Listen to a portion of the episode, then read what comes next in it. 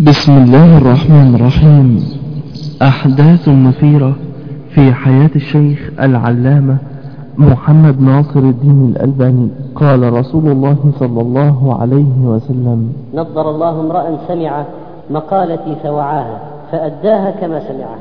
وعلى رأس هؤلاء في هذا العصر أيها الإخوة محدثه محدث العصر العلامة الشيخ محمد ناصر الدين الألباني رحمة الله عليه. أحداث. وهذا المحدث رحمه الله حياته فيها أحداث كثيرة وعبر بالغة من أولها أحداث. ولد رحمه الله تعالى في عام 1914 1333 للهجرة في أشهر يقول الشيخ يبدو أن الله عز وجل فطرني على حب اللغة العربية.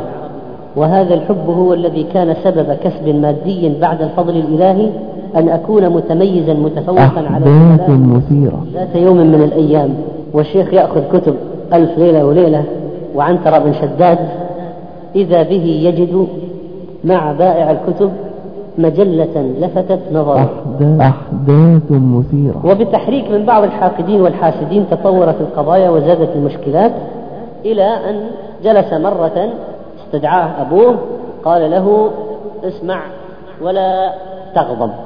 وضعه في زاوية الغرفة. ثم قال له هل صحيح أنك غيرت مذهبك؟ أحداث حاول تهدئة الأمور لكن في النهاية قال له أبوه اسمع. أما الموافقة وإما المفارقة. أحداث أحداث أحداث مثيرة هنا في هذا العمر كتب كتاب الروض النظير في ترتيب وتخريج معجم الطبراني الصغير. هذا الكتاب كتبه وعمره 21 أو 22 سنة. أحداث. تقدم الشيخ لخطبة زوجته الأولى رحمها الله أحداث مثيرة. وحدثني تلميذه محمد عيد العباسي أن الشيخ كان يفتح دكانه أحيانا يومين فقط في الأسبوع لكسب العيش والباقي في المكتبة. أحداث. كتاب المعالم لسيد قطب يقول الشيخ محمد عيد عباسي قرأناه في حلقة خاصة مع الشيخ الألباني. وقال الألباني هذا يمثل دعوة السلف بأسلوب عصري لما قرأ يمكن فصل جيل قرآني فريد. قال وهذا يشهد على عدم وكان للشيخ دراجة هوائية يتنقل عليها للدعوة ولم يكن عنده قيمة سيارة في ذلك الوقت. أحداث مثيرة آه، تحمل الشيخ حتى نزل وزنه إلى 30 كيلو. مع أنه كان رجلا جسيما. أحداث مثيرة. أحداث مثيرة. أحداث أحداث مثيرة. في حياة الشيخ العلامة محمد ناصر الدين الألباني محاضرة للشيخ محمد صالح المنجد. والآن مع الشيخ. الذي شرف أهل الحديث وجعل لهم مكانا عليا واصطفاهم من خلقه وجعل لهم فضلا ندية بحفظ سنة النبي صلى الله عليه وسلم وما بذلوه من الجهد العظيم في الذب عنها وتمييز ما دخلها هؤلاء نجوم الأرض الذين يهتدى بهم كما أن للسماء نجوما يستضاء بها ويهتدى بها. هم الذين قيضهم الله تعالى. واصطفاهم من خلقه. فكان لهم هذا السبق العظيم في حمل السنة وتبليغها. نظر الله تعالى وجوههم. نظر الله امرأ سمع مقلتي فوعاها فأداها كما سمعها. وعلى رأس هؤلاء في هذا العصر أيها الإخوة محدثه محدث العصر العلامة الشيخ محمد ناصر الدين الألباني رحمة الله عليه. وفي هذا الدرس سنتناول شيئا من سيرته. هذا الرجل الإمام العلم الذي من حقه علينا أن نتعرف على شيء من حياته. نشر مآثر العلماء واضح في كتب التاريخ والسير التي ألفوها. فهم لا زالوا يكتبون عن أهل العلم عبر العصور مبينين مناقبهم ومآثرهم ليقتدى بهم من بعدهم. مصداقا لقوله تعالى وجعلنا للمتقين إماما فهؤلاء أئمة أهل التقوى أئمة أهل التقوى رضي الله تعالى عنهم. وهذا المحدث رحمه الله حياته فيها أحداث كثيرة وعبر بالغة من أولها إلى آخرها. وكذلك إذا أردنا أن نلخص حياة هذا الرجل بكلمة أو نصفه بكلمة فإن فإنك فإنك تعرف مع الألباني الجلد. الجلد. خلاصة حياة هذا الرجل الجلد. ولد رحمه الله تعالى في عام 1914 1333 للهجرة في أشقودرة عاصمة ألبانيا يومئذ. من أسرة متواضعة يغلب عليها الاشتغال بالعلم بالعلوم الدينية. وكان والده الحاج نوح من كبار مشايخ ذلك البلد تلقى علومه في إسطنبول عاصمة الدولة العثمانية.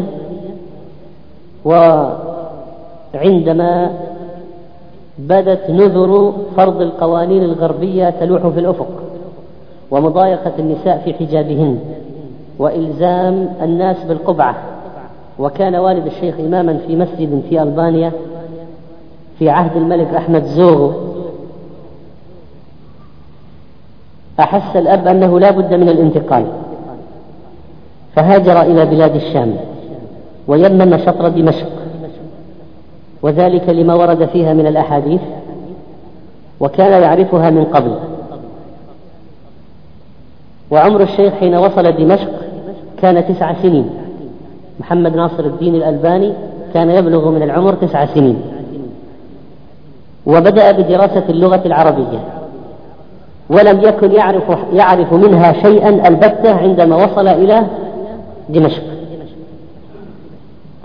والتحق وإخوته بمدرسة جمعية الإسعاف الخيري حتى أشرفوا على نهاية المرحلة الابتدائية. وتعلم فيها الشيخ مختلطا بالطلاب اللغة العربية. وهذا يبين لنا أن من ابتلي بمصيبة معيشة أولاده في بلاد الغرب ففقدوا اللغة العربية أن من وسائل التعليم المهمة الاختلاط. بأصحاب اللسان العربي. هناك بعض الناس يعيشون في الخارج أبناؤهم لا يعرفون العربية مطلقا. والاحتكاك والمخالطة والمعايشة من أعظم وسائل تعلم هذه اللغة. كما أن بعض الناس عندنا يريدون الذهاب إلى بلاد الغرب ليعيش وسط الكفار بزعمهم فيتعلموا اللغة الإنجليزية مثلا ويعيشون في وسط عائلة أجنبية كافرة في الغالب. ولما هبت أعاصير الثورة وأصاب المدرسة حريق أتى عليها انتقلوا إلى مدرسة أخرى ولكن والد الشيخ لم يقتنع بتلك الدراسة فسحب أولاده من المدرسة وكان الشيخ على أي حال قد حصل على الشهادة الابتدائية في أربع سنوات. يقول الشيخ يبدو أن الله عز وجل فطرني على حب اللغة العربية. وهذا الحب هو الذي كان سبب كسب مادي بعد الفضل الإلهي أن أكون متميزا متفوقا على زملائي من السوريين في علم اللغة العربية ونحوها. وأذكر أيضا جيدا أن أستاذ اللغة والنحو حينما كان يكتب جملة أو بيت شعر على اللوح ويسأل الطلاب عن إعرابه يكون آخر من يطلب منه ذلك هو الألباني. وكنت وقتئذ أعرف أعرف بالأرناؤوط. لأن كلمة الأرناؤوط اسم شعب مثل نقول العرب يتفرع منهم بنو تميم وفلان وبنو فلان وفلان الأرناؤوط شعب يتفرع منهم الألبانيون والبوشناق وغيرهم. وكان الأستاذ يخرجني آخر يخرجني آخر واحد إذا عجز الطلاب عن الإعراب. فيناديني يا أرناؤوط إيش تقول؟ فأصيب الهدف بكلمة واحدة. فيرجع ويعير الطلاب ويقول مش عيب عليكم هذا أرناؤوطي يعني يتفوق عليكم وهو ليس بعربي. وأنتم العرب. لا تعرفون الإعراب؟ لا شك أيها الإخوة أن مدرس اللغة العربية له أثر كبير جدا في تحبيب الطالب في اللغة أو في تنفيره عنها ولذلك فإن على مدرسي اللغة العربية بالذات مسؤولية كبيرة جدا في تحبيب اللغة إلى النشء هذه اللغة التي فقد الاهتمام بها في هذا الزمان. وصرت ترى اللحن الجلي والخفي وأنواع التكسير في الكلام وغزو العامية أمرا كثيرا جدا.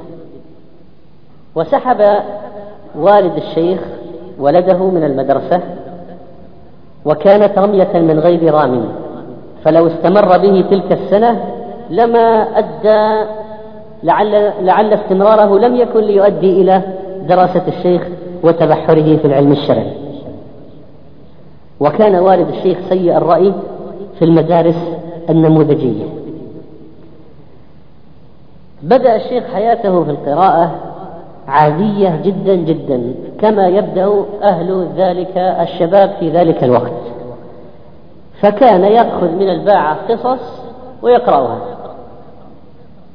أرسين لوبين اللص الأمريكي عنترة بن شداد قصص ذات الهمة والبقال ونحو ذلك. يشتري القصص ويقرأ. بوليسية على شيء شعبي على أمور من الخرافات والأساطير هذه قراءته لكن الله عز وجل إذا أراد شيئا هيأ له أسبابه.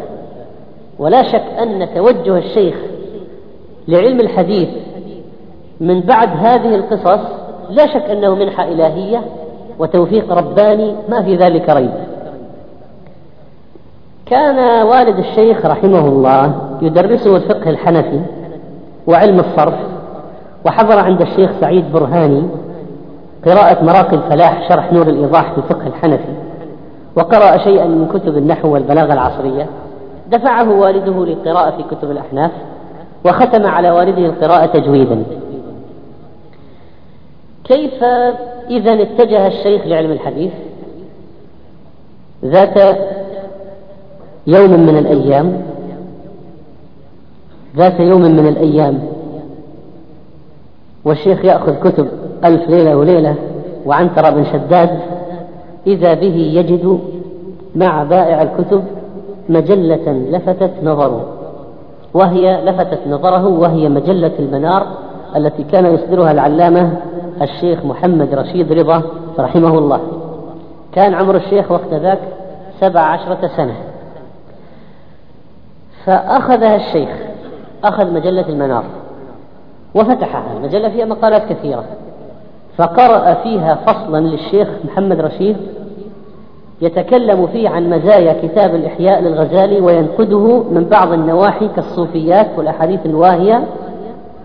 وذكر أن لأبي الفضل زين الدين العراقي كتابا وضعه على الإحياء خرج فيه أحاديث الإحياء وميز صحيحها من ضعيفها.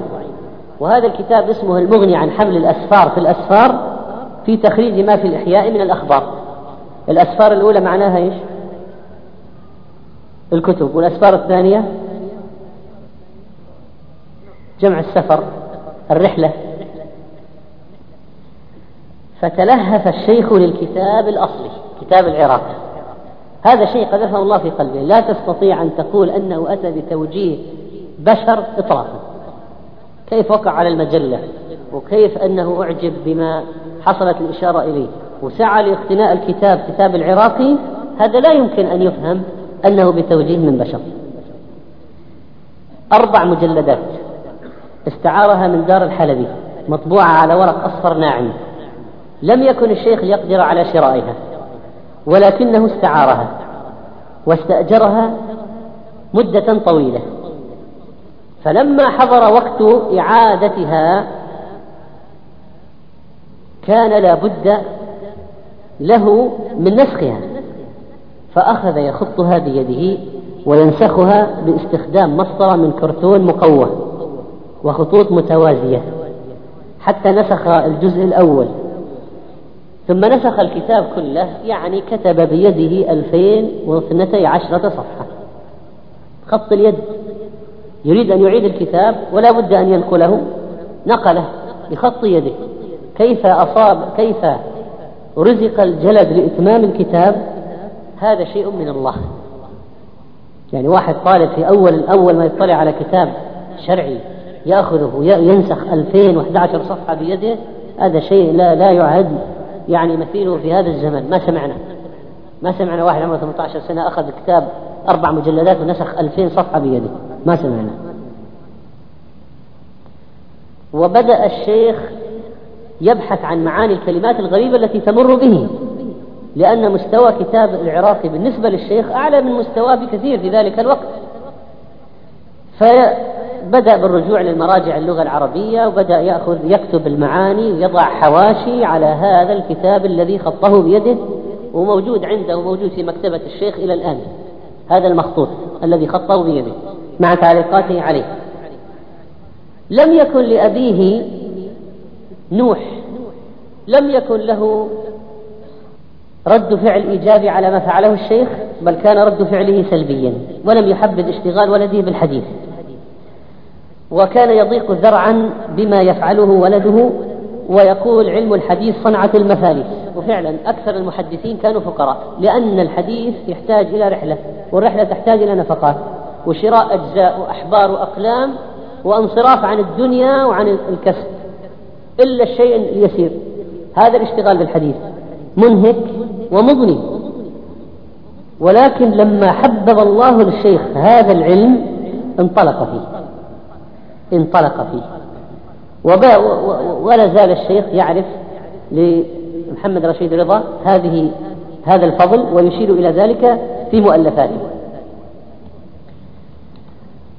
ومن ناحية التجارة اتجه الشيخ في البداية إلى النجارة وتعلمها من خاله ومن شخص آخر في دمشق يكنى بأبي محمد.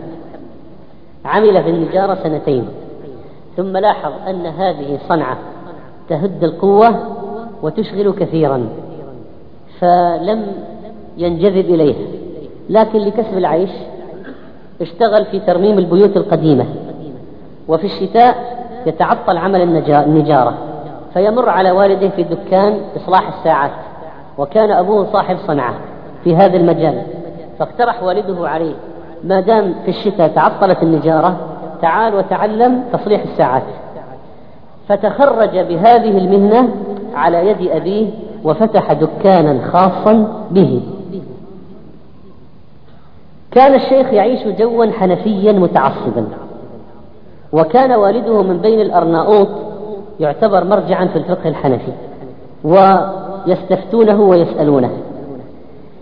وكان الشيخ رزق اتجاها آخر ولكن لم يعجبه لم يعجب أبوه ذلك كما تقدم ولم يشجعه على اتجاهه الجديد.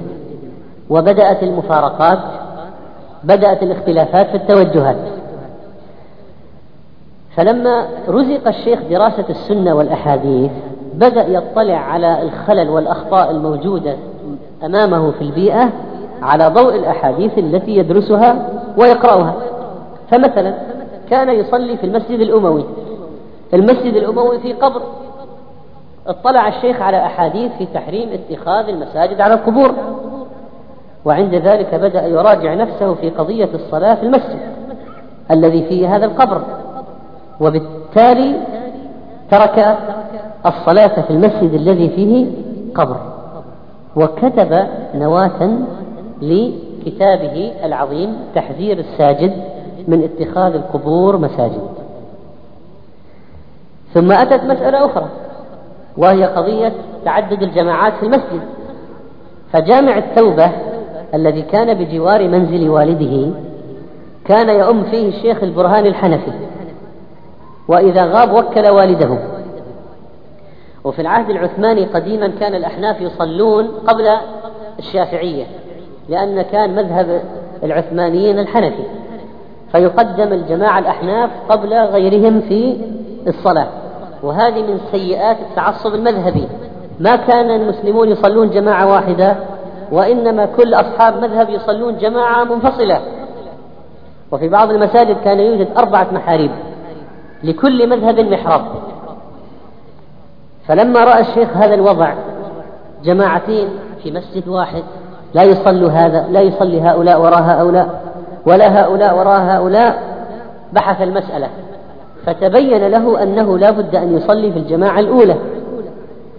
وكان قد وصل إلى سدة الحكم تاج الدين ابن بدر الدين الحسيني. بدر الدين الحسيني كان محدث عصره وكان شافعي المذهب ولده على مذهب أبيه شافعي. لما صارت له مقاليد الأمور قدم جماعة الشافعية على الأحناف في الصلاة. فصار الشافعية يصلون قبل الأحناف. الشيخ أين سيصلي؟ مع الجماعة الأولى. الجماعة الأولى ما هم من هم؟ الشافعية. أبوه أين يصلي؟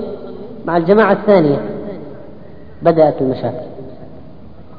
أبوه يرى الولد يخالفه لا يصلي وراءه ويصلي في الجماعة الأخرى. فكادت تقوم قيامته بسبب مخالفة ولده لمذهبه. والشيخ ماض في سبيله. لما غاب البرهاني استناب أو أناب والد الشيخ. فصار إمام الأحناف والد الشيخ فازدادت المسألة سوءا. لا يصلي وراء أبيه الإمام. ثم أراد والد الشيخ أن يسافر فأناب الألباني فاعتذر الألباني. قال أنت تعرف رأيي أنا أصلي في الجماعة الأولى. كيف أصلي في الجماعة الثانية؟ تقدم الشيخ لخطبة زوجته الأولى رحمها الله وتزوج هنا سيارة كابرس بوكس درك 160 مغلقة على سيارة بها عائلة وسبق نبهنا الإخوان إلى عدم الإيذاء لعلهم يتعظون ويتقون الله في السيارات الأخرى. يقول الشيخ إن والده كان يمر عليه في الدكان ويطمئن على ولده وقال له عبارة مرة من المرات أنا لا أنكر أنني استفدت منك. أنا لا أنكر أنني استفدت منك. وكان للشيخ أخ يقال له محمد ناجي يعمل في مصنع وعمله نجار ولكن كان وهو مع كونه عامي لكن كان يحفظ كلام أخيه. ويذهب إلى المصنع وينشره على الموظفين في المصنع والعمال حتى صار شيخهم مما يسمع من أخيه وينقل لما كثرت كبرت الحلقة في الدكان والدكان صغير استأجر الشيخ مع مجموعة من إخوانه محلا لإلقاء الدروس. استأجر محلا لإلقاء الدروس. فصار عنده شيء من الفسحة في محله. يقول الشيخ من توفيق الله تعالى وفضله علي أن وجهني منذ أول شبابي إلى تعلم هذه المهنة إصلاح الساعات. ذلك أنها حرة لا تتعارض مع جهودي في علم السنة فقد أعطيت لها من وقتي ثلاث ساعات زمنية فقط ما عدا الثلاثاء والجمعة. وهذا القدر يمكنني من الحصول على القوت الضروري لي ولعيالي وأطفالي على طريقة الكفاف طبعا. فإن من دعائه عليه الصلاة والسلام اللهم اجعل رزق آل محمد قوته. اللهم اجعل رزق آل محمد محمد قوته. فكان رزقهم كفافة لا يزيد ولا ينقص. لما صار الشيخ يحتاج إلى مزيد من الكتب تيمم شطر المكتبة الظاهرية. يمم وجهه شطر المكتبة التي كانت خزانة للمخطوطات والكتب. ومستودعا عظيما جدا لها وصار يقرأ فيها. يمكث بالساعات ثمان ساعات إلى ثنتي عشرة ساعة. وحدثني تلميذه محمد عيد العباسي أن الشيخ كان يفتح دكانه أحيانا يومين فقط في الأسبوع لكسب العيش والباقي في المكتبة. وفي هذه المكتبة في هذه المكتبة كان يجلس على طاولة يكون فوقها المخطوطات والطاولة تتسع لأربعة أشخاص. فلا يعجب ذلك بعض الحاضرين. هذه الطاولة الآن ما بقي مكان لأحد يجلس عليها. فوجه الشيخ إلى غرفة في المكتبة الظاهرية غرفة صغيرة وأعطوه مفتاحها. وصار يجعل فيها المراجع حتى لا يتعب الموظفين بإحضار الكتب ونقلها. وتركوا عنده بعض المخطوطات. ولعل الجامعة في دمشق قد طلبت منه عمل شيء من البحث وكانت الغرفة مقابل هذا البحث. وكان مع الشيخ مفتاح يأتي فيدخل ويقرأ. إذا يا أخوان الدرس العظيم هو الجلد الجلد والصبر في القراءة. مشكلة الشباب اليوم أنهم لا يستطيعون ولو جزءا مما كان يفعله الشيخ رحمه الله. ولو قلت لواحد اقرأ ساعة يوميا. يقول ما أستطيع. فغرقوا في أشرطة الأناشيد والمسابقات والأشياء الخفيفة وأعرضوا عن العلم الجاد.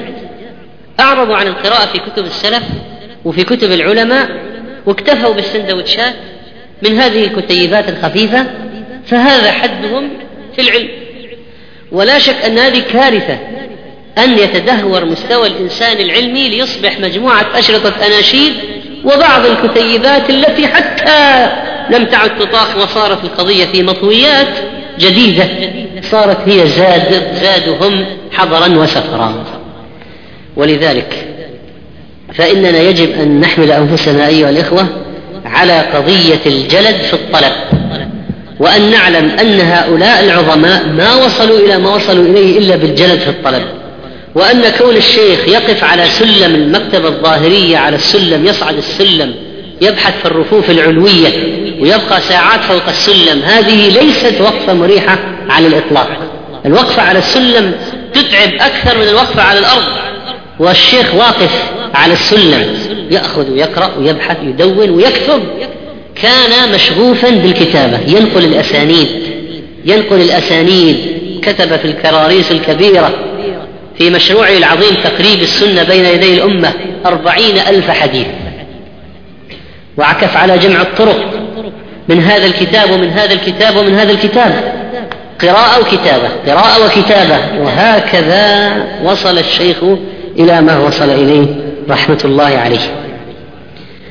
رزق القناعة في الرزق. وهذه مسألة مهمة. فإن عددا من الشباب اليوم لم يعطوا القناعة في هذا ولذلك يجرون وراء الدنيا يجرون وراء الدنيا وإذا جروا وراءها ماذا يبقى للدين والعلم؟ ماذا يبقى أيها الإخوة؟ فلو صار عندنا قناعة ولا نريد تقليد الآخرين في التحف التي يضعونها في بيوتهم والإجازات التي يقضونها في البلدان والنفقات ونحو ذلك من الجري واللهاث وراء تقليد ما عند فلان وفلان والتأثر بالزوجات والنساء لو كان عندنا قناعة لبقيت لدينا أوقات لطلب العلم. لكن عندما تضيع الأوقات بين له ولعب وبين الانشغال بالدنيا من جراء عدم القناعة فمتى نؤتى الوقت للطلب والجد والقراءة وحضور الدروس؟ والشيخ رحمه الله وإن انطلق في مسيرته العلمية المباركة في الجمع والقراءة والكتابة لكن رزق اتجاها دعويا عزيزا في ذلك الوقت. فكان يتجول للدعوة إلى عقيدة السلف ومذهب السلف. من الدكان إلى الدار التي استأجروها إلى الجولة في دمشق إلى بقية بلدان سورية ومدنها من حلب وحمص وحماة واللاذقية وهكذا. وكان للشيخ دراجة هوائية يتنقل عليها للدعوة ولم يكن عنده قيمة سيارة في ذلك الوقت. ولأول مرة يرى الدمشقيون شيخا يعتمر عمامة بيضاء مكورة يركب دراجة هوائية. ولأول مرة يرى الدمشقيون شيخا يعتمر عمامة بيضاء مكورة يركب دراجة هوائية. حتى كان هناك وخ شخص لعله نصراني يقول الشيخ يصدر مجلة اسمها المضحك المبكي. ذكر في الغرائب والنكت أن هناك شيخ يركب دراجة هوائية. ولما تبين للشيخ أن لبس العمامة ليس سنة عبادة لبس غطاء رأس عادي مما يلبسه الناس مثل الغترة الحطة كما يقولون والجلباب أو الثوب الواسع. ولم يكن يلبس اللبس الإفرنجي وإنما يلبس لبسا مما يلبسه المسلمون ولا يحاول أن يلبس لبس الإفرنج. ومما ساعد الشيخ أيضا على شيء من التفرغ أن رجلا فلسطينيا أتى بابن له إلى الشيخ الألباني في الدكان يقول أريد أن تعلم ولدي هذه الصنعة حتى يسترزق الولد منها. فقال الشيخ أنا أعلمه بشرط. ما يجلس عندي شهرين ثلاثة يأخذ مبادئ الصنعة. وينصرف أخذ الباب وغاب ولكن يساعدني فيما استفاد منه. فإذا أنا غبت يجلس مكاني في الدكان. فوافق. فكان هذا العامل عنده مساعدا له فكان الشيخ يذهب وينصرف أيضا. وبعد سنين قال له بإمكانك أن تستقل بعملك أنت. فذهب وفتح له محلا لم يكتفي الشيخ بالمكتبة الظاهرية كان يحتاج إلى شراء كتب فاتجه إلى مكتبات تجارية مهمة في ذلك الوقت مثل مكتبة المكتبة العربية الهاشمية ومكتبة القصيبات وغيرها. كان يستعير منها ويقرأ في منها ويشتري منها على قدر طاقته. يوم من الأيام أراد الشيخ أن ينسخ كتابا لابن أبي الدنيا ف وكان به مرض. فاكتشف في المخطوطة ورقة مفقودة. وكان قد ألزمه الأطباء أو نصحوه بالراحة لأن وضعه في هذا القراءة قد أصابه بالمرض.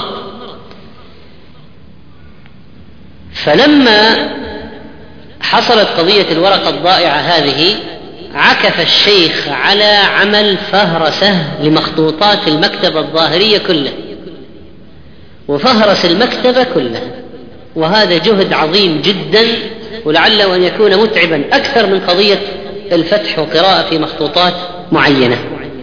وحصلت المكتبة الظاهرية على مخطوطة بيد الألباني فهرس لسائر المخطوطات الموجودة من الآلاف المؤلفة في هذه المكتبة. وهذا طبعا يدل على جلد تكتب مراجع تكتب كتب كاملة في مكتبة عتيقة مكدسة فيها هذه المخطوطات والكتب لا شك أنه شيء عظيم جدا ولكن ساهم ذلك في اطلاع الشيخ على كتب كثيرة متنوعة. لما انطلق الشيخ للدعوة كان له تلاميذ خاصة وكان له عامة يدرسهم. وكان من الكتب التي درسها زاد المعاد يقرأ مقطعا ويعلق عليه وسيمتد الدرس قرابة الساعة ثم نصف ساعة للأسئلة. طلبوا منه شرح الروضة الندية في شرح الدرر البهية فشرحه ثم شرح الترغيب والترهيب ودرس الباعث الحثيث وكتاب اقتضاء الصراط المستقيم بعضا من كتاب الاقتضاء لابن تيمية رحمه الله وكان لا يلقي عليهم حديثا إلا بعد أن يتأكد من صحته.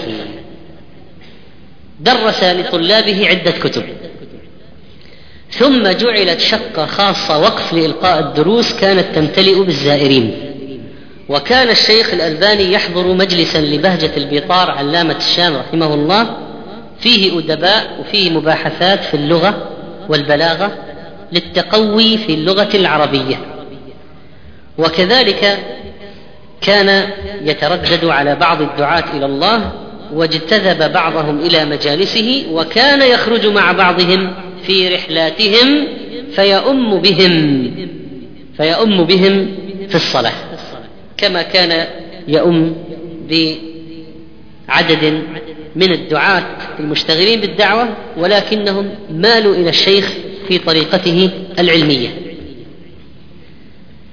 وكذلك التقى الشيخ بعلماء كبار مثل بهجة البيطار وحامد الفقي وسعيد الجابي والتقى وكذلك كانت له رحلات إلى مصر وغيرها وكتب عنه محب الدين الخطيب قال الألباني من إخواننا في الله الذين لم نرهم ممن رزقهم الله الدفاع عن السنة والذب عنها والاشتغال بالدفاع عن عقيدة السلف. كان الألباني رحمه الله. له في كل شهر من خمس إلى ستة أيام سفر إلى بلدة من في سفر دعوي يذهب مع المقربين من تلاميذه للدعوة. يذهبون إلى بلد آخر فينزلون عند أحد الطلاب أو الإخوان في ذلك البلد ويعقد المجالس العلمية ويأتي إليه الناس في تلك البلد. يعلم ويشرح ويقرأ ويفتي ويناظر رحمه الله تعالى. ما كان شيخ علم كان شيخ علم وشيخ دعوة. وهذه من الدروس العظيمة يا إخوان أن بعض الشباب قد يعكف على الطلب وعلى القراءة لكن لا يزكي ما حصل.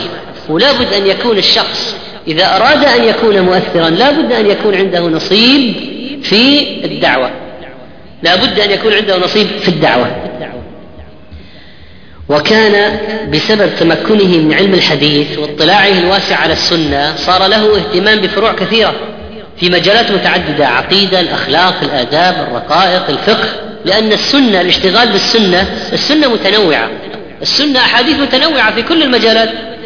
ولذلك لم يكن حصر علم الشيخ في الحديث وإن كان مبرزا فيه لكن اشتغل بعلوم أخرى كثيرة كالعقيدة.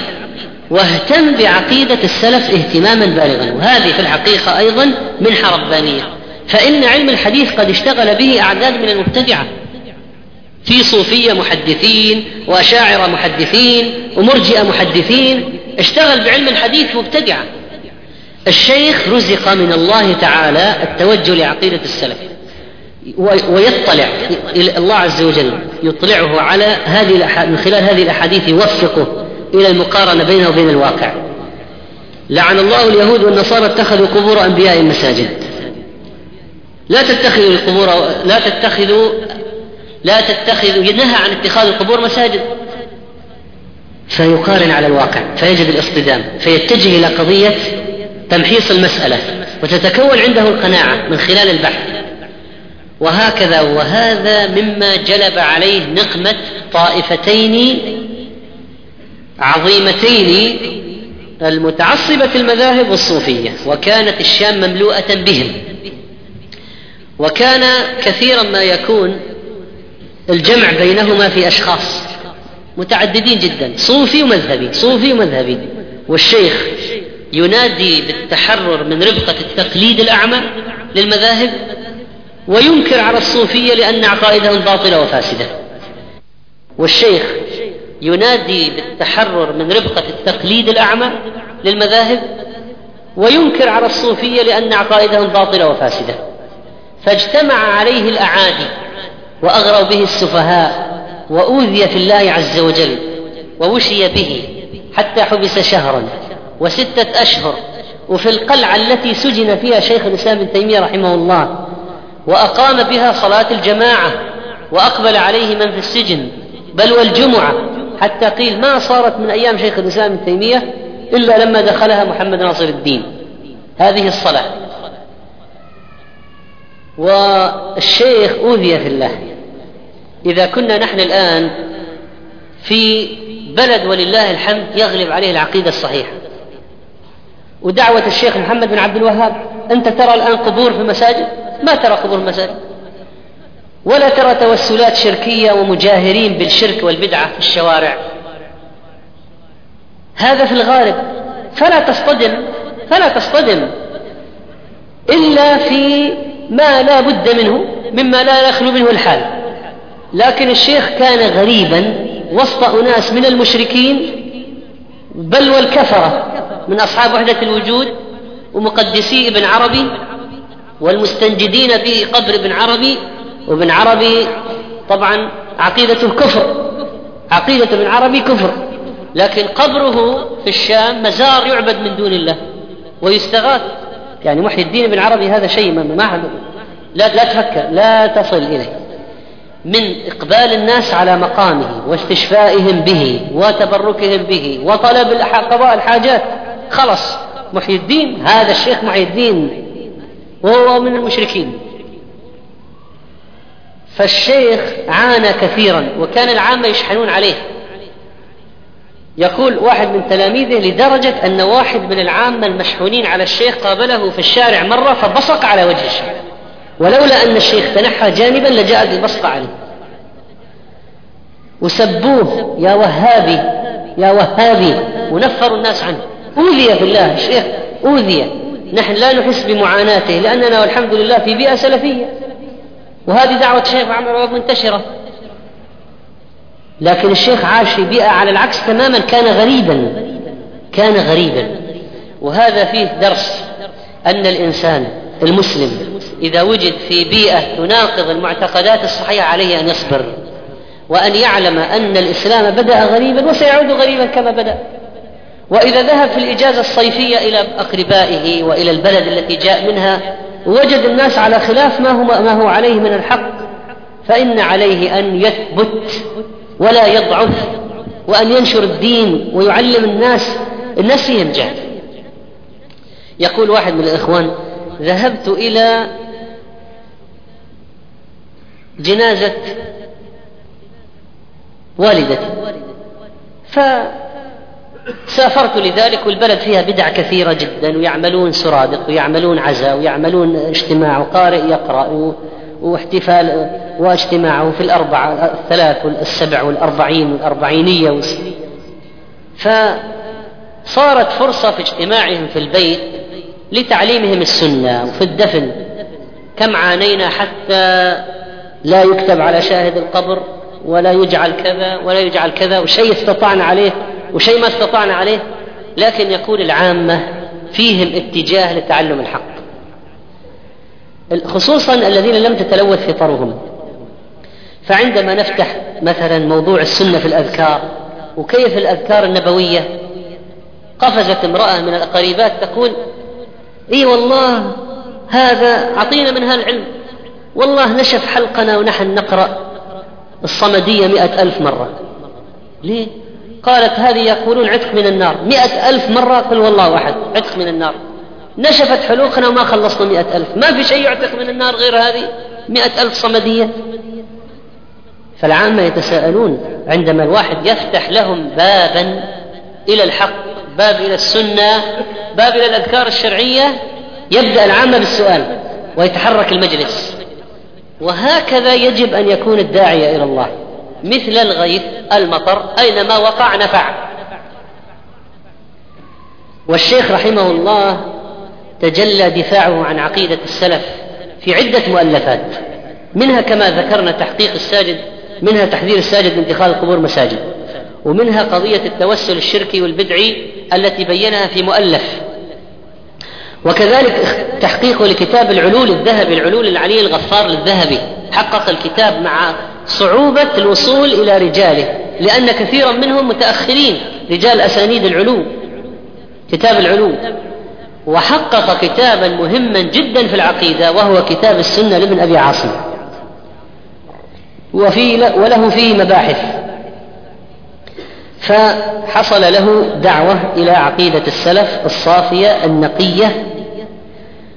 وأحيا الله بفضل وأحيا الله بهذا الشيخ سننا مهجورة. لأن كان صميم من صميم دعوة الشيخ الدعوة للتمسك بالسنة. الدعوة لتطبيق السنة. في وسط كانت السنة فيه مجهولة في كثير من من الأشياء. جدا. والناس على تعصب مذهبي قد يكون مخالف للسنة أو على جهل وعلى عادات وتقاليد. وأصعب الأشياء أن تغير العادات والتقاليد. فكان الشيخ رحمه الله يسعى في إحياء السنن. ومن السنن التي أحياها في بلاد الشام. صلاة العيدين في المصلى وأن ليست في المساجد الأصل في المصلى وكانت لا تصلى إلا في المساجد. ولما اطلع على حديث صلاة العيدين في المصلى هي السنة دعا إخوانه للتطبيق. الشيخ كان عنده ميزة ميزة عجيبة. التطبيق المباشر. طلع على حديث على نص لابد من التطبيق مباشرة. إذا اقتنع به طبق مباشرة. فقال لأصحابه هذا الأحاديث تدل على أن الصلاة في المصلى خارج البلد يجتمع أهل البلد يصلون وليست في المساجد. نخرج إلى خارج البلد ونصلي العيد. بدأوا بسبعة عشر رجلا. هو ومن معه. 17 رجل أقاموا السنة لصلاة العيد. الآن الذين يصلون في المصلى الذي صلى فيه الشيخ أو الذي أقام الذي أحيا سنة الذهاب إليه من خمسة آلاف إلى ستة آلاف شخص. والفضل بعد الله في هذا. غير انتقال هذه السنة للأردن ثم الكويت بعد الله للشيخ ناصر الألباني. في أحكام الجنائز وأحكام الجنائز طبعا من كتبه العجيبة التي تدل على نضج في التأليف. كتاب أحكام الجنائز هذا يا إخوان أنا أوصي باقتنائه وشرائه وقراءته لأنه فعلا كتاب يتجلى فيه مقدرة الشيخ على الوصول لكتب السنة وحشد الأدلة في المسائل المختلفة وشروح ويهتم بنقل شروح العلماء وخصوصا النووي وابن تيمية وابن حجر. عكف ابن تيمية وابن حجر الألباني على ابن تيمية وابن حجر والنووي. صحيح أن الشيخ لم يكن له علماء كثيرون تتلمذ عليهم وأنه بسبب ذلك عانى لكن عصاميته عوضته عن ذلك خصوصا أنه رزق ووفق للاتجاه لعلماء أفذاذ تتلمذ على كتبه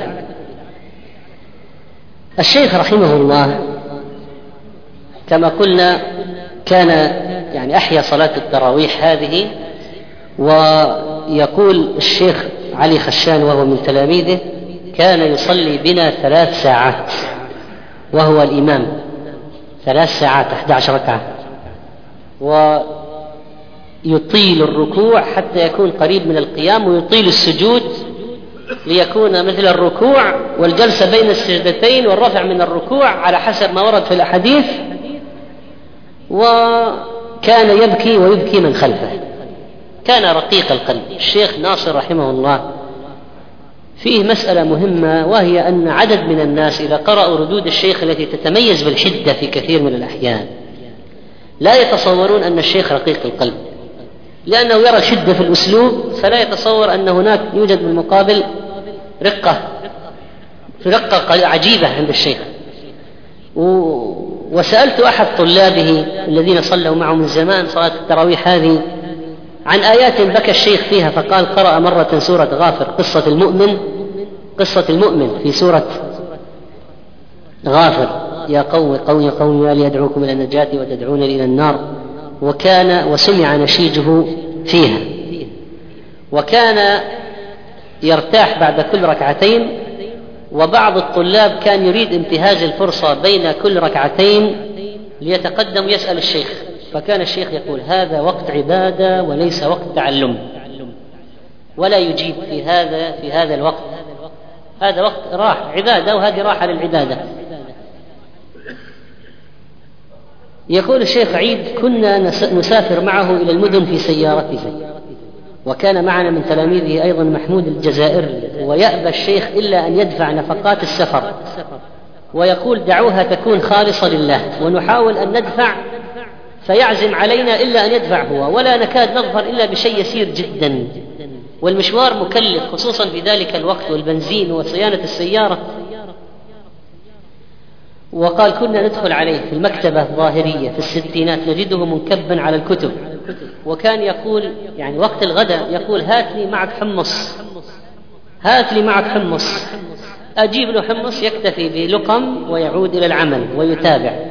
من الثامنة والنصف صباحا ينتهي دوام المكتبة الواحدة والنصف ظهرا. يذهب الموظفون لفترة الغداء يرجعون العصر هو لا يذهب يجلس في المكتبة يقرأ ويكتب إلى التاسعة مساء وهو مستمر في الجلوس يعني 12 ساعة. يوميا يشتغل الشيخ. هذا الجلد الذي نريد من الشباب أن يتأثروا به. الجلد يا أخوان. وكان قد خصص يومين لطلب الرزق في الدكان والباقي للمكتبة الظاهرية ويضحي بالزبائن. والرجل كان متقن في تصليح الساعات ومخلص ولا يغش. والزبائن يقصدونه لأمانته ومع ذلك يضحي بالزبائن ولا يفتح المحل في هذه الأوقات الطويلة لأنه يكون مشغولا بطلب العلم. الجلد هذا أهم قد يكون من أهم صفات الألبان. العصامية والجلد الصبر. حتى ليس فقط في القراءة حتى في في أموره الشخصية. مثلا أصابته بعض الأورام فقرأ في كتاب أحد الأطباء أنه إذا صام على الماء أربعين يوم يكون علاجا. يعني ما ما ما يتناول شيء إلا الماء. فجلس أربعين يوم على الماء. قال وكان في هذه المدة يباشر النشاط نفسه في دروسه. في مطالعته في قراءته في كتابته حتى في ذهابه للدعوة في حلب يركب الباص وهو على صيام الماء هذا. قالوا يقول الشيخ ناصر ونزلنا في حمص محطة الحافلات وفيها مطعم مشويات وفتنت فتنة شديدة برائحة الشواء وأنا صايم على الماء. ومع ذلك صبر ما تناول شيء حتى صار وقت إقلاع الحافلة وركب ومشى. لو واحد فينا. فالشيخ هذا تميز بالحقيقة من أعظم الدروس في حياته الصبر والجلد وسعة الصدر في النقاشات. وناقش مخالفين وناقش مبتدعة وناقش متعصبة. وكان في نقاشاته صاحب طريقة فريدة في النقاشات. أولا يحدد نقطة الخلاف لأن كثيرا من المتحاورين قد يكون في الحقيقة ما بينهم خلاف. لكن بسبب سوء العبارات وعدم معرفة المدخل الصحيح في النقاش ما يصلون إلى نتيجة؟ ولو أنهم حددوا نقطة النقاش نقطة الخلاف من بداية النقاش ما ما ضيعوا هذه الأوقات. يحدد نقطة الخلاف بينه وبين المحاور. ثم يعرض كل من الطرفين رأيه. فيتكلم الشيخ أو الطرف الآخر ويصغي الشيخ له ولا يقاطعه ولا يتدخل في كلامه. ثم إذا أراد أن يرد لخص كلام الشخص الآخر حتى يتأكد أنه فهم كلامه بشكل صحيح ثم يكر عليه. والشيخ رجل متقن من أهم صفاته الإتقان. إن الله يحب من أحدكم إذا عمل عملا أن يتقنه. ولذلك تتأخر كتبه في الطبع لأنه يريد أن يدقق ويراجع بنفسه وكان لا يعتمد على الآخرين في المراجعات ويدقق حتى في علامات الترقيم الفاصلة والنقطة والسهم والقوس ونوع الأقواس وهكذا. والشيخ رحمه الله أدرك وهو يدعو إلى الكتاب والسنة واتباع الكتاب والسنة واتباع الدليل. ولو بعد مرحلة متأخرة ربما بعد عشرين سنة أو منذ عشرين سنة منذ عشرين سنة أن بعض الشباب في مسألة العودة للكتاب والسنة بدأوا يخطئون. فبدأ بعض الشباب يقول خلاص الأئمة رجال ونحن هم رجال ونحن رجال مثل ما يفهم أبو حنيفة والشافعي أنا كذلك أفهم وعندهم أحاديث وعندنا الأحاديث وعندنا النصوص. نفهم نحن ونشتغل. فالشيخ بدأ في وسط متعصب مذهبيا ولذلك انتقل إلى الناحية الأخرى لأن الإنكار في هذا الوسط يحتاج إلى قوة دفع. فانتقل إلى الناحية الأخرى. ثم بعد فترة من الزمن أراد أن يعدل مرة أخرى لأنه لاحظ أن بعض الطلاب الذين يدعون الانتساب إليه قد صاروا يفتون ويتكلمون بطريقة فوضوية جدا. لا ضوابط لا أصول فقه لا رجوع إلى شروح العلماء. ولذلك صار عندهم خلط عجيب. وهذه من القضايا التي ينبغي أن يدقق فيها. والتتلمذ على كتب الشيخ من البعض أساءوا فيه فعلا وأدرك الشيخ ذلك. ولذلك كان يقول قمنا بجانب كبير من التصفية ونحن نحتاج إلى التربية ولكن ما عندنا طاقات أو إخوان يكفون للتربية. وقال الله خلقني للعلم ولم أتفرغ للتربية. وكان يقول في بعض الأحيان التقليد خير من التفلت من القيود. عبارة هذا معناها. يعني الآن بعض. بعض الشباب لما يقال التقليد الأعمى والتعصب المذهبي وانبذ التعصب المذهبي ماذا يفهم؟ اضرب المذاهب كلها. لا نريد لا حنابلة ولا شافعية ولا حنفية خلاص. نحن نأخذ الكتب نأخذ أحاديث من البخاري ومسلم والترمذي وأحمد ونفهم ونشتغل ونطبق. فوضى. فوضى عارمة حقيقة. لقد أساء هؤلاء إلى دعوة الشيخ الألباني لأنهم قدموا نماذج مشوهة عما يريد الشيخ لم يرد الشيخ هذه الفوضى لكن هؤلاء الذين دخلوا بالعرض بدون أساس ولا جلسوا عند العلماء ولا تأدبوا بآداب العلماء ولا درسوا أشياء مهمة مثل مصطلح مثل أصول الفقه. ما الفائدة أن تدرس مصطلح الحديث تحقق وتخرج أسانيد ثم تهجم على الأحاديث تريد أن تفهم منها دون أن يكون عندك أصول فقه؟ تفهم الناسخ من المنسوخ. تهجم على حديث تقول طبق هذا. قد يكون هذا الحديث منسوخا. قد يكون شاذا. فهذه مصيبة وكارثة كبيرة حصلت. انتبه لها الشيخ فيما بعد وبدأ يقول عبارات مثل هذا. وبدأ يقول يعني لا ينفك الإنسان عن تقليد. حتى العلماء الكبار قد يضطر إلى مسألة إلى تقليد غيره. وإذا أردت أن تدرس المذهب أدرس مذهب ثم إذا وجدت الحق خارج المذهب أترك المذهب. وأن من أمثل المذاهب في دراستها فقه الشافعية. وكان له كلام في هذا. الشاهد يا أخوان أن الشيخ لم يكن يريد انفلات الضوابط وأن يصل صغار الطلاب إلى الاجتهاد كما فعل بعضهم وقفزوا إلى الاجتهاد ولم يكن يريد هذه الفوضى. ولكن قد أساء بعضهم الطريق وأساء الفهم فلا بد من الانضباط بكلام العلماء والدراسة على العلماء والتلقي عليهم قدر الإمكان وإذا ما عندك قدرة فلا داعي لأن تدخل في الفتوى ولا في الاجتهاد. إذا لم يبلغ الإنسان مرتبة الاجتهاد فلماذا يدخل في هذه القضية؟ لم يكن الشيخ في البداية يركز على قضية الضوابط لمعيشته كما قلنا في وسط التعصب. ونشأ بعضه بعض الناس عندهم عجب وغرور وأن باستطاعتهم أن يستنبطوا هم ويجتهدوا. فكانت كارثة على عدد منهم. والشيخ رحمه الله كما قلنا ما كان فقط يدرس مصطلح مصطلح مصطلح وإنما كان يدرس العقيدة. ومن الكتب التي درسها لطلابه في الخمسينات الميلادية يعني هذا كلام قديم جدا. كتاب فتح المجيد شرح كتاب التوحيد لعبد الرحمن حسن رحمه الله. درسهم فتح المجيد. وكذلك كان واسع الأفق مطلعا على الكتب حتى التي تسمى كتب فكرية أو التي تسمى كتب عصرية ونحو ذلك. فمن الكتب التي قرأها وهو العالم السلفي صاحب الحديث المحدث الكبير منهاج الأسد في الحكم لمحمد أسد. وبعض كتب المودودي وكتاب المعالم لسيد قطب يقول الشيخ محمد عيد عباسي قرأناه في حلقة خاصة مع الشيخ الألباني.